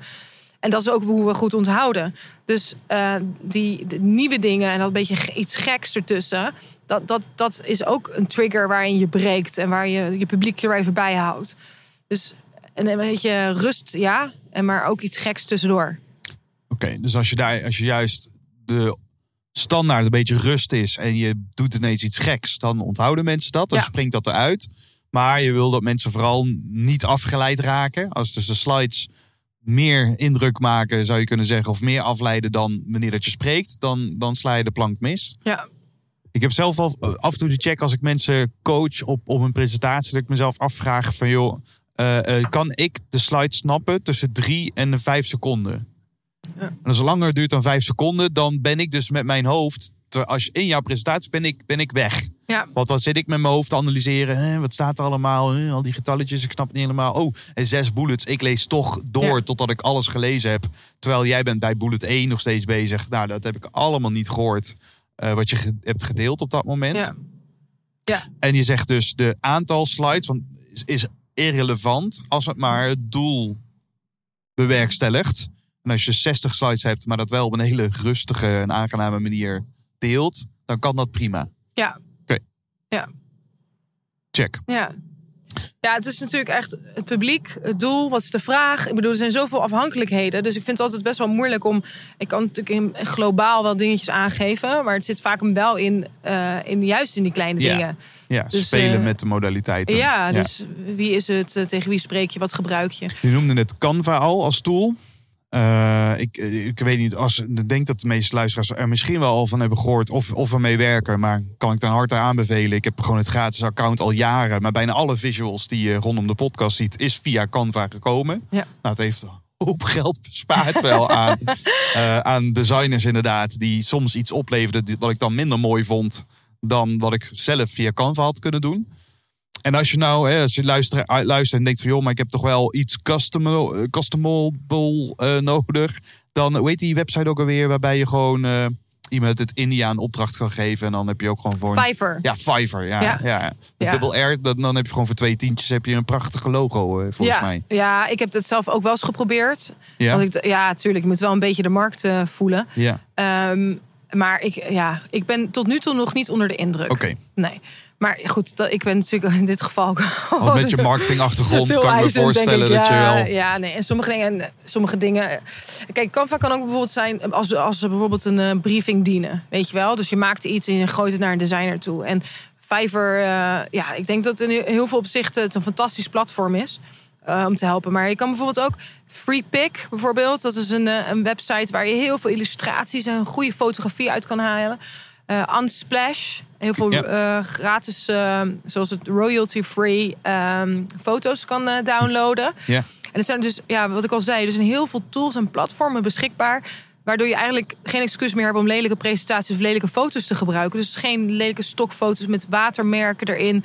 Het is niet nodig, weet Nee. je, want het is, er is, het is er allemaal. En je kan het allemaal gratis downloaden. En sommige dingen ja, hoeven niet eens gratis te zijn. Weet je, volgens mij betaal je voor Canva 270 euro per jaar of zo. In de Canva pro-versie. Pro pakt. Ja, en daar heb je zoveel meer mogelijkheden mee. En ja, ik vind dat niet veel geld als je het veel gebruikt. Want je hebt, je hebt het al over de achtergrond die ik weg kan halen. Ja. Waardoor je je eigen foto's natuurlijk veel dynamischer kan eh, video's. gebruiken. Wat kun je nog meer doen met eh, de Canva Pro versie? Ja, animaties, video's, alle, foto's zijn gratis dan opeens. Dus je bibliotheek eh, verbreedt. Waardoor je zoektijd aanzienlijk vermindert tot de Ja. juiste foto. Kost natuurlijk ook geld. Natuurlijk als je foto's is oneindig. Ik bedoel, elke trainer, elke spreker, eh, kan ik echt beamen, zijn het meest lang bezig met een goede foto vinden. Ja. En eh, dus eh, als je een hele grote bibliotheek hebt waar je gewoon drag and drop kan doen, ja, dat is, dat is natuurlijk wel heel fijn. Ja. Ook wij, kijk, ik heb Canva eigenlijk ken ik ook al heel lang, heel lang niet gebruikt, omdat ik het, ja, weet je, als designer wil je dan toch cre- zelf creëren. Maar ik moet zeggen, we gebruiken het inderdaad wel veel nu. Ook omdat die, die toolings, de, die features die er nu in zitten, zo snel zijn, daar kan je niet tegenaan eh, werken. Met Photoshop bijvoorbeeld. Omdat zo gemakkelijk eh ja, en zeker als je het over socials hebt of zo, weet je wel, dan wil je gewoon iets. Ja, dat is, hoeft dan niet heel hoge DPI, hè, dus hoge resolutiewaardes te hebben. Eh, dus dan kan je dat prima daar. Dus ehm, ja. Dus je noemde net al dat, dat, dat we dus Canva ook prima kunnen gebruiken voor het design van, van slides. Eh, maar dan heb je ook een programma nodig waarin je die slides moment gaat draaien. Nou, ik denk, denk heel bekend is natuurlijk PowerPoint. Eh, die kennen we allemaal wel. Daar hebben we het allemaal wel een keer in, in gewerkt. Wat, wat zijn misschien features in PowerPoint waarvan mensen eigenlijk niet weten dat het kan? Terwijl je denkt, ah, maar dit is zo zonde. Want dat, Ja. daarmee wordt PowerPoint een veel krachtigere tool als je dat wel op die manier gebruikt. Nou, even terugkomend nog op eh, ehm, Canva. Ja. Wat zij integreren nu, en dat heeft Visme ook. Eh, het is natuurlijk door hè, de coronatijd is iedereen live online moeten gaan. En ook live presentaties, eh, online presentaties moeten doen. En zij hebben ook gewoon een tool waar je die slides kan afspelen. Ehm, en dat, dat, dat werkt wel in de browser, dus niet offline. Maar ja, we gaan tegenwoordig allemaal met onder andere Google naar de cloud. En naar, hè, in de browser doen we ons werk. Ja. En dat Canva en Visme hebben ook die mogelijkheid om het zeg maar online zo af te spelen. Dus, dus PowerPoint is niet meer de enige die, die dat mogelijk maakt. Ah ja. Ehm, maar dus een, een feature bijvoorbeeld in, ehm, voor de meeste eh, meer recente versies van PowerPoint is Morph. M-O-P-H geloof ik, Morph. Eh, en wat dat doet, ja, kijk, daar gaan we weer. Hè? Dus nu visueel iets uitleggen. En dan, eh, ja, here we go. ik wil graag een- ik wil- ja, ik wil erg een demo doen nu. Maar eh, nou, waar het om gaat is dat een soort eh, zoom-functie, gevoel eigenlijk, eh, eh, creëren. Waardoor je dus... Kijk, het ziet er niet alleen maar cool uit. Maar als je bijvoorbeeld naar een tijdslijn kijkt die beweegt... Dat kan je bijvoorbeeld met Morph doen. En het is, het, Morph is enkel een transitie. Dus in plaats van dat je hele animaties moet maken van bolletjes die je indoen, kan je bolletjes hè, op, de, op, de, op de slide zetten en dan een transitie ertussen. En dan lijkt net of die bolletjes bewegen. Ah ja. Zoals ik al zei, erg ingewikkeld als je het alleen maar hoort en niet ziet. Dus in dit geval, eh, eh, ik zou zeggen, google het eventjes. eh, kijk even op de, op de website, op YouTube en zo. Want daar zijn best wel gave functies. Ja. Dus je hebt, je hebt eerder zouden we gewoon in animatiescherm zouden we dingen invliegen, laten invliegen per, per bullet of zo, of per ding wat je dan wil. Alleen nu is dan de next level daarvan, dat is dus morph en dan ziet het er allemaal veel Kijk, gelikter het een uit ander soort ander, andere dimensie aan die presentaties. Je kan, je kan eh, als we het over visuele metaforen hebben, daar kan je mee spelen door deze transitie. Het gaat dan heel mooi over en het, het, het maakt de boodschap heel krachtig. Ja. En dus ja, ik, ik kijk ernaar en, dan, en als je wat tutorials kijkt, dan, snap je precies wat ik bedoel en wat voor functie dat kan hebben. En als je een beetje mee gaat spelen, als je een half uurtje investeert, weet ik zeker dat je het gelijk door hebt. En dat, dat zijn wel dingen die mensen natuurlijk missen. Ehm, ja, als je niet, ik, weet je, wij vinden het fantastisch om de hele dag bezig te zijn om nieuwe tools te ontdekken. Ja. Ja, en de nieuwe vorm van communicatie. En het is niet alleen maar eh, de, vierkante slide, maar ook op een andere manier nadenken over je contentvisualisatie. Ja. En ehm, ja, d- dus dat zijn wel tools. Prezi is natuurlijk, eh Prezi Video is een aantal jaar geleden gelanceerd. Precies op het juiste moment, zeg ik altijd. Omdat zij eh, ja, net voor de corona, zeg maar, dat, eh, dat deden. Wat is het verschil tussen Prezi en PowerPoint? Even we de future van video eh, ja, eh, PowerPoint zit op een lineaire structuur. Dus klik, klik, klik, slide, slide, slide. En Prezi kan je zeg maar een soort meer organisch dus nadenken over zo'n visuele metafoor waar je dus inzoomt op bepaalde dingen. Dus als je stel je voor, als we een eh, presentatie hebben, dat gaat inderdaad over eh, waar we het net over hadden, voetballen. Mhm. Eh, of hè, je wil een strategie uitleggen op basis van een metafoor zoals voetbal is. Zo spelers en regels en verdediging en dat soort dingen. Dan kan je dus eigenlijk inzoomen op een goal bijvoorbeeld. We hebben hè, een doel en dan zoom je in op het doel. En dat kan met Prezi. Dus Ah, het zit veel meer op een, ehm, ja, op een verhaal. Eh, in een visuele metafoor Mhm. waar je mensen mee in meeneemt. Oké. Eh, Dus bij, bij, bij PowerPoint heb ik gewoon slides. Ja, ook horizontaal dan vaak. Weet je zo'n balk of verticaal zie ik die slides één voor één. En bij Prezi is dat veel dynamischer. Waarbij ik, ja, ik zie dan ook zo'n sportveld voor me. En dan zoom ik in en dan kom ik bij de goal. En dan gebeuren... Ik, ik heb zo- als het ware maak een reis je maakt een reis, ja. door... Oké, ja. check. Ja. En dan heb je Prezi Video. Ja. En dat is eigenlijk, creëert hij een soort van transparante achtergrond. Dus wa- wat wij altijd doen is dan rechts gaan we dan alle content uitlijnen. En dan zit jij zelf links in het scherm. Eh, en Prezi Video is eh, een fantastische app ook die je kan downloaden op je, op je computer. En je, je zit eigenlijk met je con- continu in verbinding met je content. Hmm. Dus als je online presenteert, is het natuurlijk heel vaak van... jongens, ik ga mijn scherm delen en dan... eh, Ben ik nu die ie. postzegel? Ja, precies. En eh, wat Prezi heeft gedaan, is dat je in verbinding staat met je eigen content en dus ook met je publiek. Oké. Het is natuurlijk heel ingewikkeld om de hele tijd naar slides te kijken. Terwijl je juist, hè, we vinden juist mensen leuk om naar te kijken. Daarnaast creëer je ook een beetje meer engagement als, als je gewoon aanwezig bent, hè, dat je ziet. En je kan samen presenteren. Dus als je het over een bepaalde een model hebt, kan je letterlijk het model aanwijzen. Hmm. Omdat je naast jezelf staat je content. Dus ja, ik vind dat een fantastische applicatie en eh, innovatie die zij gecreëerd hebben in de afgelopen tijd. Ah, ja. Dus, dus Prezi Video is dus dat je... Ik heb gewoon mijn camera. Ja. En dan op de voorgrond, dus voor, zeg maar dat ze mij zien, Ja. in, in beeld, ontstaan dan nou, de stapjes die ik wil uitleggen. Of het plaatje ook laten zien. Ik word soort, kan een soort nieuwslezer worden, Ja. waarin ik als het ware de slide in beeld heb. Of verwerkt om mij heen, in plaats van dat het los, een losse slide is. Klopt. En ik, heel, en ik deel dan gewoon mijn camera of zo. Voor- Ja. ja. Ja, dus als je in zowel Zoom als Team, dan heb je dus altijd een keuze hè, bij instellingen waar je camera, welke Ja. camera je pakt. Je Dus hebt of, dan Prezi Video als Ja, camera of klopt. zo. Ja, check. Ja, en volgens mij ook, er zijn er ook innovatieve eh, eh, bedrijfjes, bijvoorbeeld. Hmm, Ja, hele rare Ja, naam, ja, maar hmm. hmm, ja. dat, die doet dat ook. Hoe, hoe, Heel anders weer. hoe verschillen die twee van elkaar? Eh, ehm, heel erg. Want ehm, creëert eigenlijk een beetje wat je nu ook in Teams en in, ehm, in Zoom hebt, is een virtual background. Ja. Dus je kan je achtergrond veranderen. Dat idee, zeg maar, dat hebben zij. maar dan, dan kan je een hele presentatie inladen. Dus jouw PowerPoint kan je letterlijk in deze tool slepen. En dan heb je dus je slides op je achtergrond. Dus dan sta, je eigenlijk ervoor Oké, in plaats van erin.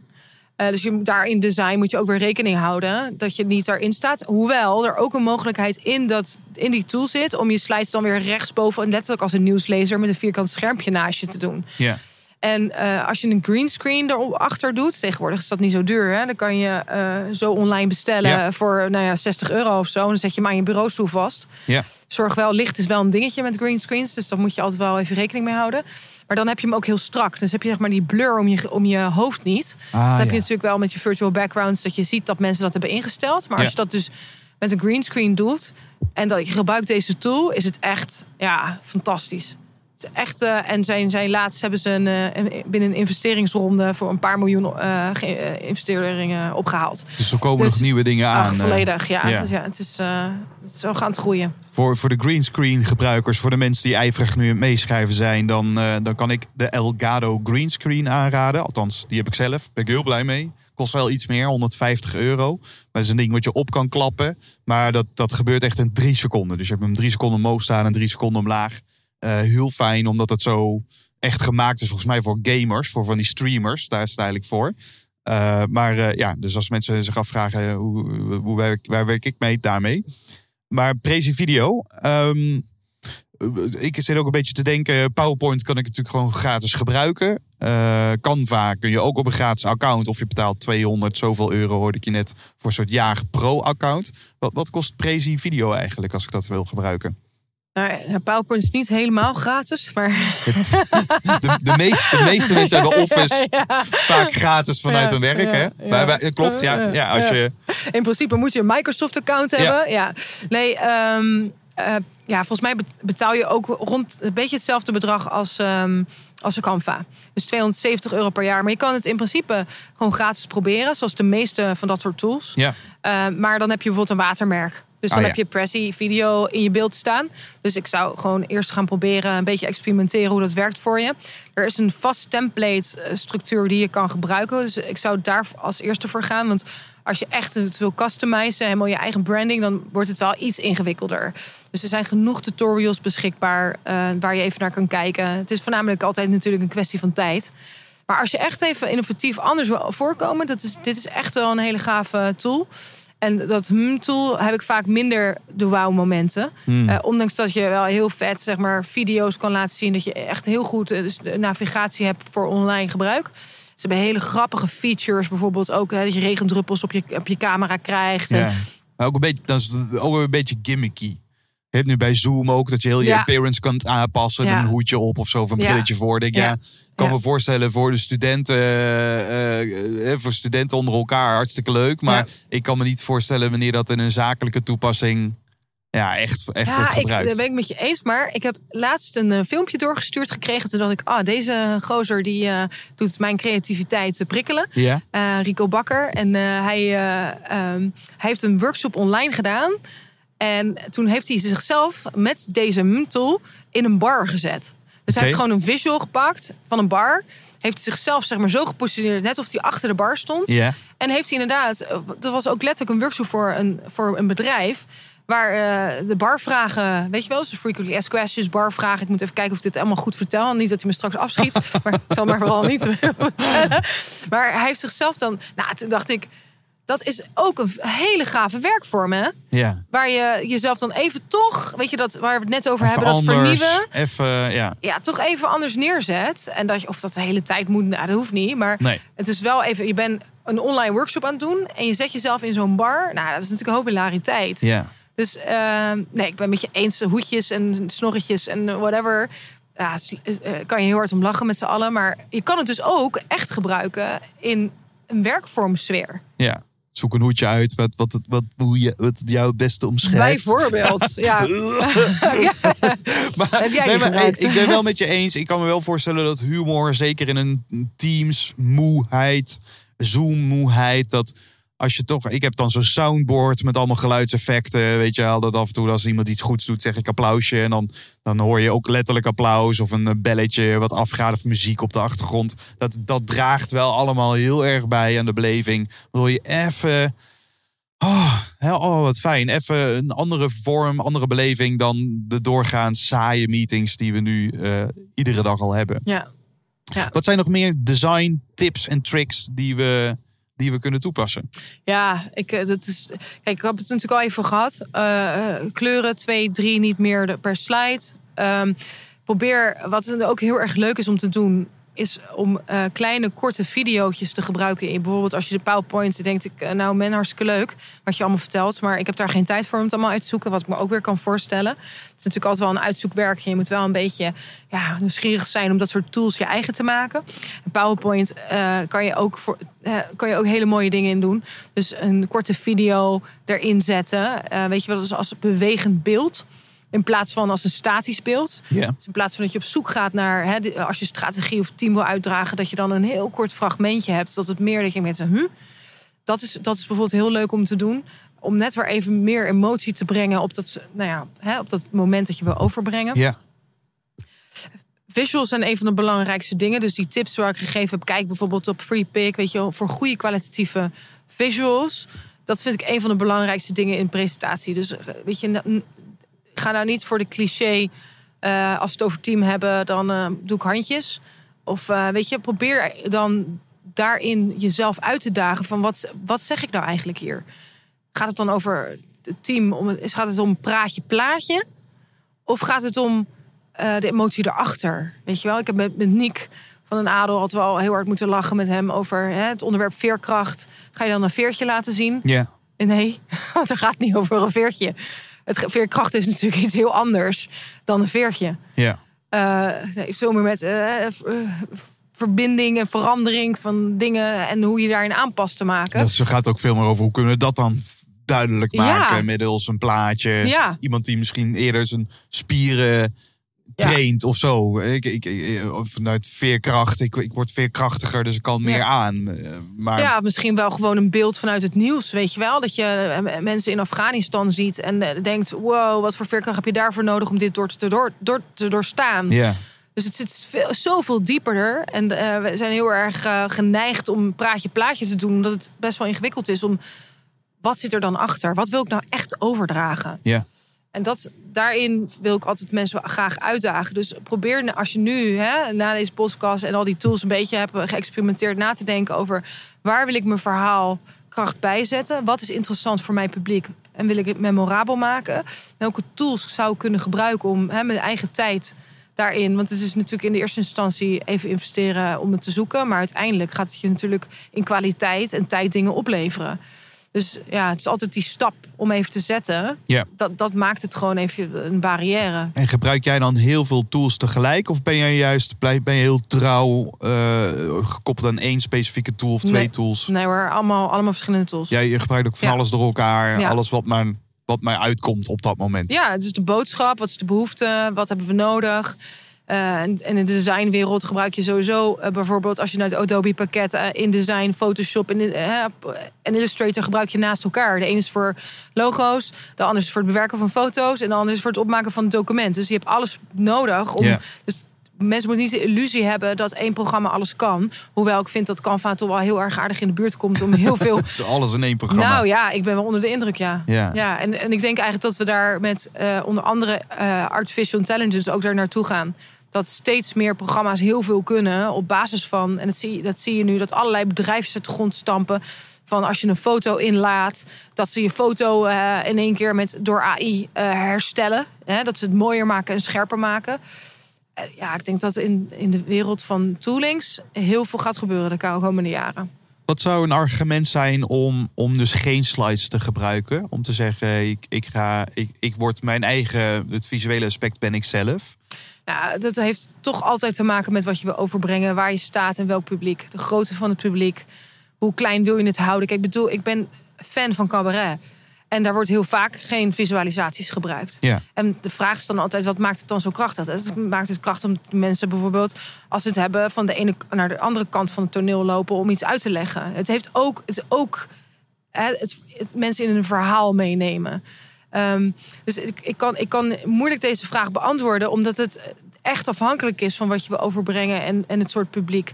Maar eh, vooral de balans, dus geen overkill in dingen. Als het over een bepaalde emotie gaat, er hoeft niet overal een plaatje bij. Er hoeft niet overal een slide bij. Het gaat wel om de structuur. Dus waar gaat die gozer of die vrouw heen met het verhaal? Ja. Dat je daarin kan, kunnen slides een ondersteuning zijn.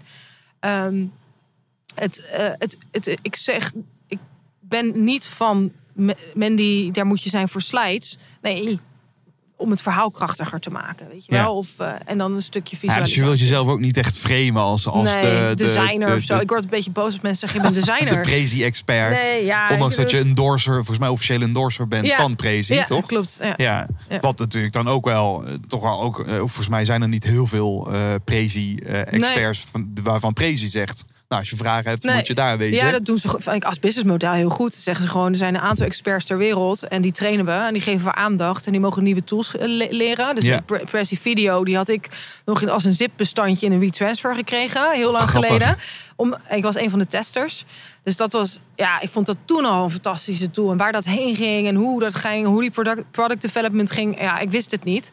En gelukkig is het nou ja, een fantastische tool geworden en he- hebben ze hun momentum kunnen pakken. Maar die expertrol is wel heel leuk om te hebben, inderdaad. Vooral Ja. omdat je dat soort benefits krijgt. Ja.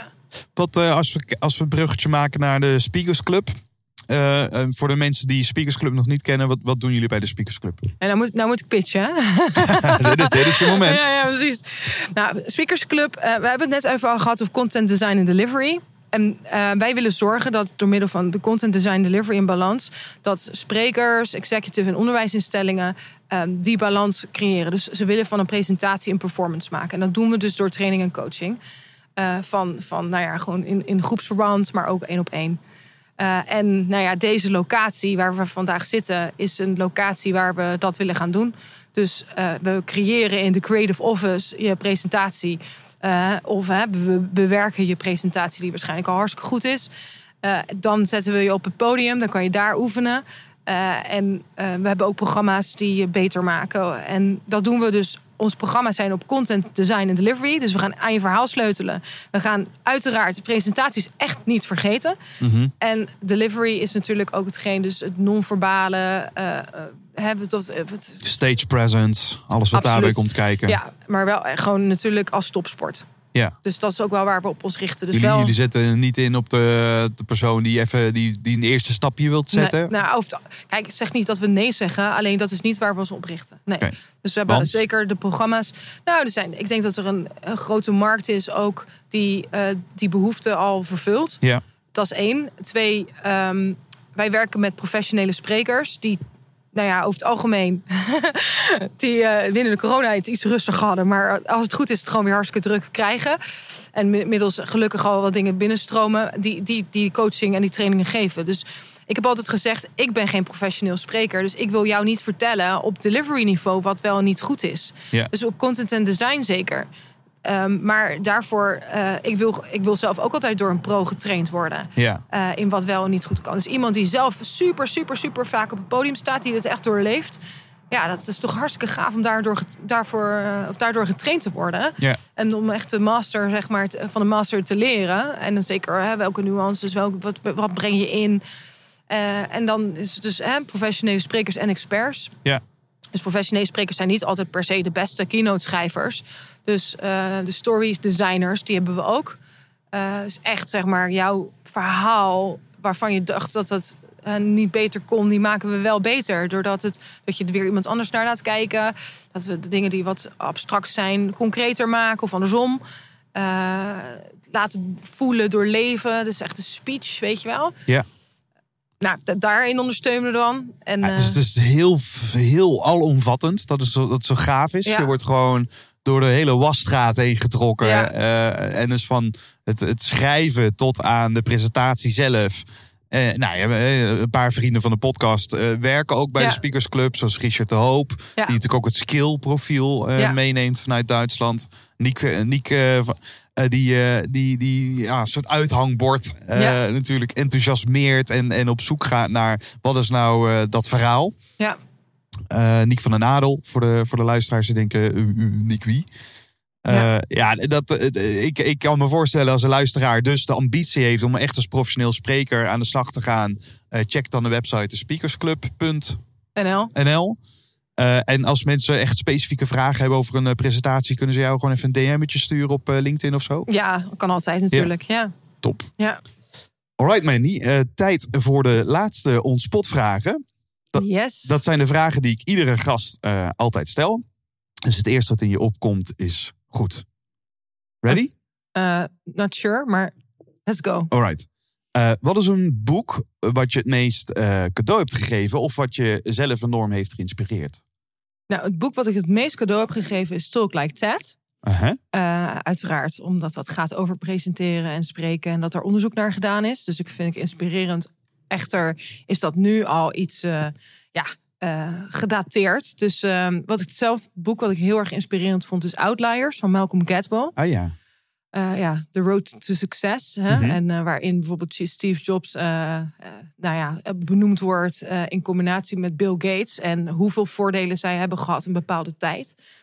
Ja, vond ik heel inspirerend. Heb ik nooit op die manier naar het leven gekeken. Dus Gaaf. Dus Outliers Outliers. van Malcolm Gladwell. Ja. En Talk Like That Ja. van Carmino. Ja, Carmino Gallo. Ja. ja. Ja, Check. Alright, staat genoteerd. Eh, wat, is, ehm, wat is een mythe over eh, presenteren waar we echt vanaf moeten? Nou, ehm, eigenlijk meerdere, uiteraard. Maar dat een eh, by PowerPoint, dus dat PowerPoint stom is, dat is, dat is een mythe. Want in principe is het een tool die zichzelf heel erg ontwikkeld heeft. En een andere wat ik heel belangrijk vind, is dat ehm, eh, presentaties als spiekbrief gebruikt worden. Hmm. Dus eh, of dat een, een mythe is, niet helemaal. Maar dat is wel vaak hoe dingen ingezet worden. Dus dat moeten we, het is meer eh, iets wat, wat we doorbroken moeten. moeten. Ja, Ja. ja. Dus het probleem is dat, dat, dat een presentatie als piekbrief wordt gebruikt. Daardoor zeggen we dead by PowerPoint. ja, Maar je zegt de techniek of de, de software is niet het probleem. klopt. Maar de, eh, de manier hoe mensen het gebruiken. Precies. En het publiek is dus eh, het belangrijkste uitgangspunt. Dus Ja. je moet altijd nadenken dat je je presentatie maakt voor je publiek. En niet voor om jouw speakbrief binnen je eigen content en structuur te zijn. Precies. Hey, en wat was het, zeggen ze ook over Prezi? Dus een dead by PowerPoint. Een En- sick, sickness by praising. ja, toch? Ja, omdat het zo beweegt en zo. Ja. Ook dat is weer, als je het verkeerd inzet, dan wordt het een soort achtbaan. Ja, dus de, dus de tool is enkel het middel natuurlijk. Dus je kan daar zelf heel veel mee. Ook met, eh met Prezi. Prezi. De ene zegt Prezi en de andere Prezi. Hoe zeggen ze het zelf? Prezi. Prezi, oké. Net zoals eh koffie of koffie. Ja, ja, precies. Nee. goed, koffie. ja, heel sexy. Zoals bedrijf eh Savvy en Safi, weet je wel. Dat soort... Leuk, dat soort namen. Ja. Mandy, je mag een uithangbord plaatsen waar eh, miljoenen mensen langskomen. Wat zou jij op dat uithangbord plaatsen? Maar wat ik heel vaak zeg, en waar ik zelf ook een keer een, een, ja, een keynote presentatie over gedaan heb, is kan niet, bestaat niet, can't, doesn't exist. Omdat ik wel geloof in de, doorzetten en altijd mogelijkheden en kansen zien. Hmm, Dus Nou, dat- dat, is het uithangbord, denk ik ook wel een belangrijke vaardigheid voor een eh, ondernemer. denk ik ook En wel. misschien brengt ons dat bij eh, een antwoord van de volgende vraag. Eh, wat, wat zou jij doen als angst geen rol meer in jouw leven zou spelen? Ehm, nou, dat vind ik wel een hele ingewikkelde. Eh, want als ik kijk naar de dingen waar ik bang voor was. Ik, eh, heb eh, vroeger, eh, weet je, best een hechte, fijne familie. Dus uit huis gaan en naar het buitenland is bijvoorbeeld eh, vreselijk spannend en eng geweest voor mij. Eh, en vanaf dat ik 19 ben, ben ik al een stage gaan lopen in Canada. Dus eh, elke keer een angst overwinnen. Ja. Eh, dat is wel een beetje mijn ding, weet je wel. Het is echt altijd mezelf buiten mijn comfortzone plaatsen. Dus eh, zelfs als ik inderdaad er erg angst, angstig ben voor bepaalde zaken. Eh, maar ik denk wel dat ik zo af en toe, eh, als ik bijvoorbeeld de angst om snel te beslissen. Dus ik, ik ben niet een snelle beslisser. Dat is misschien gek als je kijkt naar nou ja, wat er nu allemaal gebeurt en wat er allemaal is opgezet als ondernemer. Maar alles is overwogen. Dus op het moment dat ik minder angst had om snel te beslissen. Deze gaat heel ingewikkeld worden. Dan eh, zou het misschien zelfs zo kunnen zijn dat ik. Me, hè, dat, dat, dat zit ik zelf als te bedenken. Wat sneller, harder gegroeid zou zijn. Bijvoorbeeld als ondernemer en als bedrijf. Dus je zegt de, de angst is om een foute beslissing te maken. Denk ik ja. Waardoor je vertraagt. Ja, Wat en over, goed overwogen beslissingen maken is, is verstandig. Maar ik hoor je ook zeggen, soms zit het me ook een beetje in de weg. ja. Oh ja. En, en en wat voor beslissing zou je dan sneller nemen, denk je? Nou, bijvoorbeeld eh, ehm, nou, personeel aannemen. Ehm, eh, het auditorium heeft lang geduurd. Het heeft ook zijn redenen gehad. Ehm, omdat eh, onder andere COVID er tussendoor gekomen Ja. is.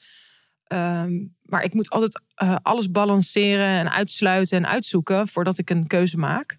En dat kan heel goed zijn, maar het kan inderdaad ook vertragend zijn. Dus ja, ik denk dat het misschien wel zo zou kunnen zijn als ik iets sneller geschakeld had in bijvoorbeeld opschalen van personeel. Dat, Ja. het, dat, dat je het nu al wat stappen verder Ja. had kunnen zijn. Ja, ik denk herkenbaar voor mensen daar waar het zeker weten. Ja, zeker in ondernemerschap. Je, je weet nooit zeker, Nee. want ondernemen is risico durven nemen. Ja. Eh, iets doen waarvan je nog niet weet eh, wat er gaat komen. Nou, bij het auditorium vind ik wel een mooi voorbeeld, want je hebt natuurlijk geen idee ja, hoe zich dat uiteindelijk gaat manifesteren. Nee. Eh, dus dat is zo'n mooie dans met, met de angst. En ook dat is, vind ik echt nog steeds heel eng. Ja. Want eh, ja, geen idee. Maar dat is wel waar je denk ik in groeit als ondernemer. En überhaupt als mens die ouder wordt. Is dat je op het gegeven moment gewoon loslaat. Ik denk, Ja. oké, eh, blinddoek om en rennen maar. Weet je wel? Ja, je hebt die keuze nou helemaal gemaakt. Dus je moet het beste ervan maken. En ja, hopen dat het uiteindelijk eh, dat het goed afloopt. En die hobbels ga je toch wel tegenkomen. Ja. Dus dan maar, die hobbels kan ik dus niet voorkomen. En dat is wel iets waar ik denk ik in de afgelopen jaren heel erg in gegroeid ben. Is ja, eh, ne- neem ze maar. Ja. Want ze komen toch wel. Precies. Ja, En gaat niet, bestaan niet. ja dat is ook een mooie. Ja, ja precies. Eh, wie is voor jou een idool of inspiratiebron? Ja, volgens mij heb ik er al genoemd. Ehm, Carmen Simon eh, van, eh, van het boek Impossible to Ignore. Zij is ook eh, keynote spreker. Ik heb haar ehm, eh, in Londen ontmoet. Ook echt letterlijk met haar gesproken. Ja. En zij is een neuroscientist. En zij doet inderdaad onderzoek naar impact van content. Maar ook impact zeg maar, op, van sprekers op publiek. Ja. En ik, vind, ik vind dat zij echt next level gaat in hoe nemen mensen beslissingen en op basis waarvan. En dat geeft zoveel meer waarde aan, aan eh, presentaties en content. Want zij heeft echt een backup in, in wetenschap. Ja, dat vind ik. Ook zij heeft weer echt dingen laten zien dat ik dacht, daar heb ik echt nooit over nagedacht. Of eh, een structuur, eh, hè, wat de hersenen prettig vinden versus verrassingen als je dat, ja, als je weet hoe de wetenschap in elkaar zit, kan je dat natuurlijk ook praktisch te ver- vertalen Ja. naar een presentatie of naar de manier hoe je je presenteert. ja, heel gaaf. Ja. Weer, weer een boek op het lijstje. Impossible to Ignore. Impossible to ignore. Check. Ehm, je mag een nummer in de over spreker gesproken jukebox stoppen. Dat is een eh, lied. Ik vraag sprekers bijvoorbeeld vaak: eh, wat is een lied wat je graag luistert als anthem voor of na het spreken? Eh, maar het mag ook zomaar een soort live song zijn die je dierbaar is. Even nadenken. Ehm, nou, er zijn twee mm, eh, liedjes die zeg maar in me opkomen, die heel divers van elkaar zijn. Eh, ik ben gek. Ik ben eigenlijk helemaal niet zo gek op Nederlandstalig, maar Guus Meeuwis vind ik echt fantastisch. Zwak voor Guus Meeuwis. ja, Ja, ja, volledig. Ik vind bijna alles goed. Maar het lied wat, eh, waar ik heel gelukkig van word als ik het hoor, is Proosten. ja. Eh proosten op het leven. En weet je, dat het. eh, ik heb zo toen ik in Dubai eh, was, heb ik heel veel heimwee ook wel gehad naar Nederland. Zeg de Albert Heijnzak werd zeg maar. Daar was ik emotioneel van, weet je wel. En, Het zien van een tompoes. Nou, ja, ja. tranen Nee, met precies. tuiten. Nee, ik- dat is echt zo. En als ik dat dan dat muziekje op had, dan, ja, dan, werd ik wel, dan werd het nog erger natuurlijk. Maar werd daar heel gelukkig van. En het is ook uiteindelijk een soort van lied geworden van mij en mijn man. Mhm. eh, waarin we eh, ook op onze bruiloft gespeeld hebben. Omdat Ah. ja, proost op het leven. Dat, ja, dat is natuurlijk gewoon een mooi eh, iets. Andere is ehm, eh, Silence van Delirium. En die, ja, dat is gewoon een liedje die soort van super diep gaat op het moment dat ik het hoor. Dus als je me vraagt van, eh, wat zou je, het is een beetje een creepy, wat zou je doen als je begrafenis eh, was? Wat voor liedje zou je dan eh, spelen? Dat vind ik eigenlijk een soort van kwaliteitsmerk van het liedje, weet je wel? Van, dat is zo'n mooi liedje. Nou, dat, dat, dat is, Ja. ja, diep, diep, diep, diepe song, zeg maar. Ik vind dat, ik vind het, je zegt het is een beetje creepy. Ik vind het juist wel mooi, toch? Ik denk er ook wel eens over na. Wat voor, wat voor muziek moeten ze draaien om een begrafenis? Ja. En ja, en ik realiseer terwijl ik het zeg, weet ik niet of ik het ook daadwerkelijk heb uitgesproken naar de mensen die Ja. dicht bij me staan. Misschien is dat een mooie volgende stap dat ze dat dan ook daadwerkelijk gaan doen. Ja. Mocht er iets gebeuren. Eh, Ja, en is het liedje inderdaad zo goed dat hij ook zo lang blijvend is? ja, ja. Dat is dan Oh, dat is ook wel de een goeie- vraag. Want soms... staat hij de tand des tijds. Ja, precies. Ja. Ja. Hey, je, mag, je mag er eentje in de jukebox stoppen, dus je zal nu Oh, toch moeten ga ik kiezen. voor proosten. Daar, Proosten? Ja, zeker. Oké, stoppen we die erbij. De laatste vraag is de college toevraag. Wat zou jij in het begin het spreker als advies willen meegeven? Wat is een mooie eerste stap? Nou, eigenlijk dan kom ik terug op wat ik, waar, we, eh, waar we net over gesproken hebben. En dat is toch om na te denken over dat, dat het uitgangspunt van je, van je presentatie, eh, van je keynote, eh, het publiek is. Dus in de voorbereiding die je zelf treft, dat je altijd gaat nadenken dat je niet heel erg gaat zitten op wat is mijn content en hoe hou ik de structuur vast van die content. Maar wat wil mijn publiek horen, zien, voelen? eh, en wat wil je waar, waar ze mee weglopen? Ruiken. Ruiken, zelfs dat kan. Ja. ja. Food werkt ook altijd heel goed tijdens keynotes. Ja, ja. Als Hotello weet je dat eh, Ja, natuurlijk. ja, ja, ik weet dat Food Inspiration als platform eh, regelmatig bijna tijdens hun keynotes lekkere hapjes serveert. Oh, dus wat goed zeg. ja, why not? Hey, Ja. maar de, essentie is dus focus je niet op wat jij wilt zeggen, maar focus je op wat het publiek nodig heeft. Ja, Dat is eh, om jouw verhaal te laten eh, landen, slash het memorabel zijn daarvan. En dat heeft een hele, ander, ja, een hele andere uitgangspunt dan dat je start met wat jij wil vertellen. Ja.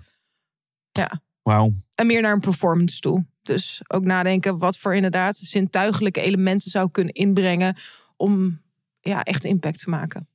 Top. Mandy, dankjewel voor dit leuke gesprek. Yes, jij ook, dankjewel.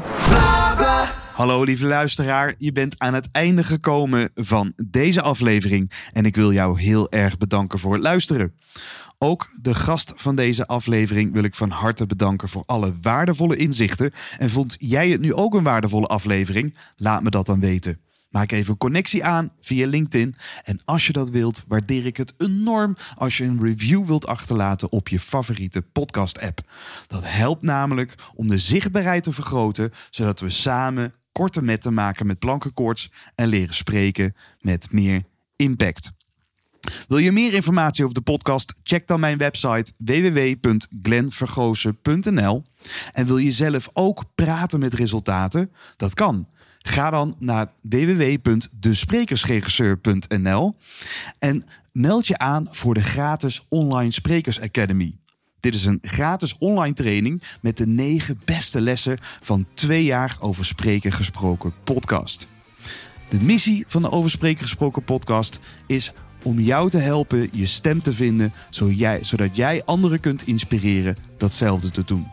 Ik wil je heel erg bedanken voor het luisteren en graag tot de volgende aflevering.